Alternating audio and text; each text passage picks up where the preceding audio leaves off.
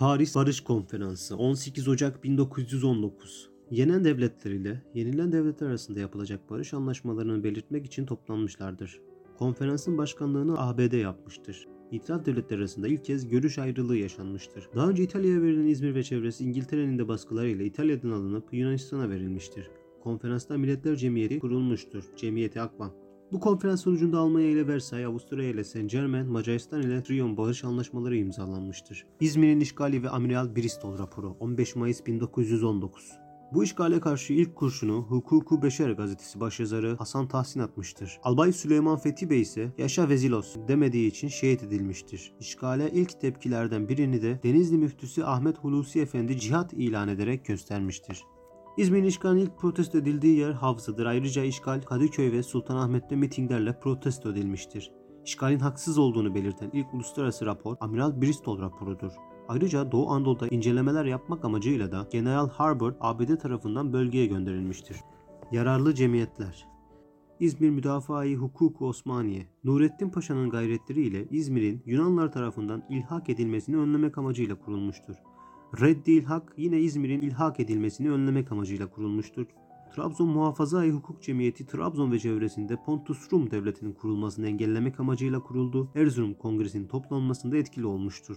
Şark vilayetleri yani Doğu Anadolu Cemiyeti Ermenistan Devleti'nin kurulmasını engellemek amacıyla kurulmuş Erzurum Kongresi'nin toplanmasında etkili olmuştur. Bu cemiyet La Pais yani Vatan, Hadisat ve Al Bayrak gazetelerini çıkarmıştır. Trakya Paşaeli Cemiyeti Cafer Tayyar Paşa'nın gayretleriyle Trakya'yı Yunanistan işgalinden kurtarmak için kurulmuştur. Osmanlı Devleti'nin yıkılması halinde Trakya Cumhuriyeti'ni kuracaklarını ilan ettiler. Bu cemiyet Yeni Edirne ve Ahali gazetelerini çıkarmıştır. Kilikyalılar Cemiyeti İstanbul'a kurulmuştur Adana ve çevresini Fransız ve Ermenistan işgalinden kurtarmayı amaçlamıştır.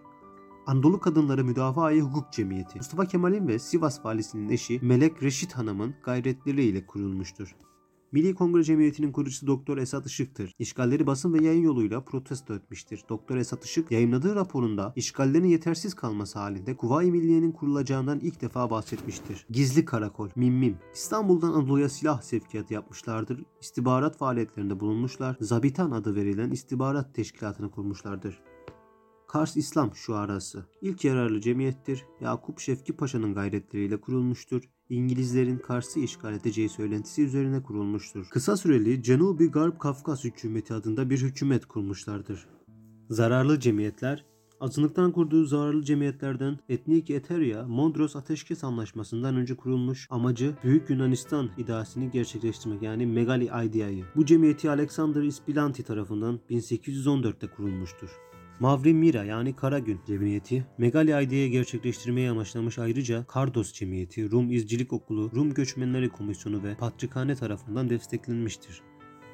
Rum Pontus, Trabzon merkezli Pontus Rum devletini kurmaya amaçlamış, Hınçak ve Taşnak Hazar Denizi'nden Antalya'ya kadar bir Ermeni devleti kurmayı hedeflemişlerdir. Ermeni Patriği Zaven Efendi tarafından kurulmuştur. Bu da Megali Armenia yani Büyük Ermenistan'ı kurmaya amaçlamış. Macabi Cemiyeti, Alyans, İsrailit, Anadolu içindeki Yahudilerin haklarını korumak ve Filistin topraklarında bir Yahudi devleti kurmaya amaçlamıştır.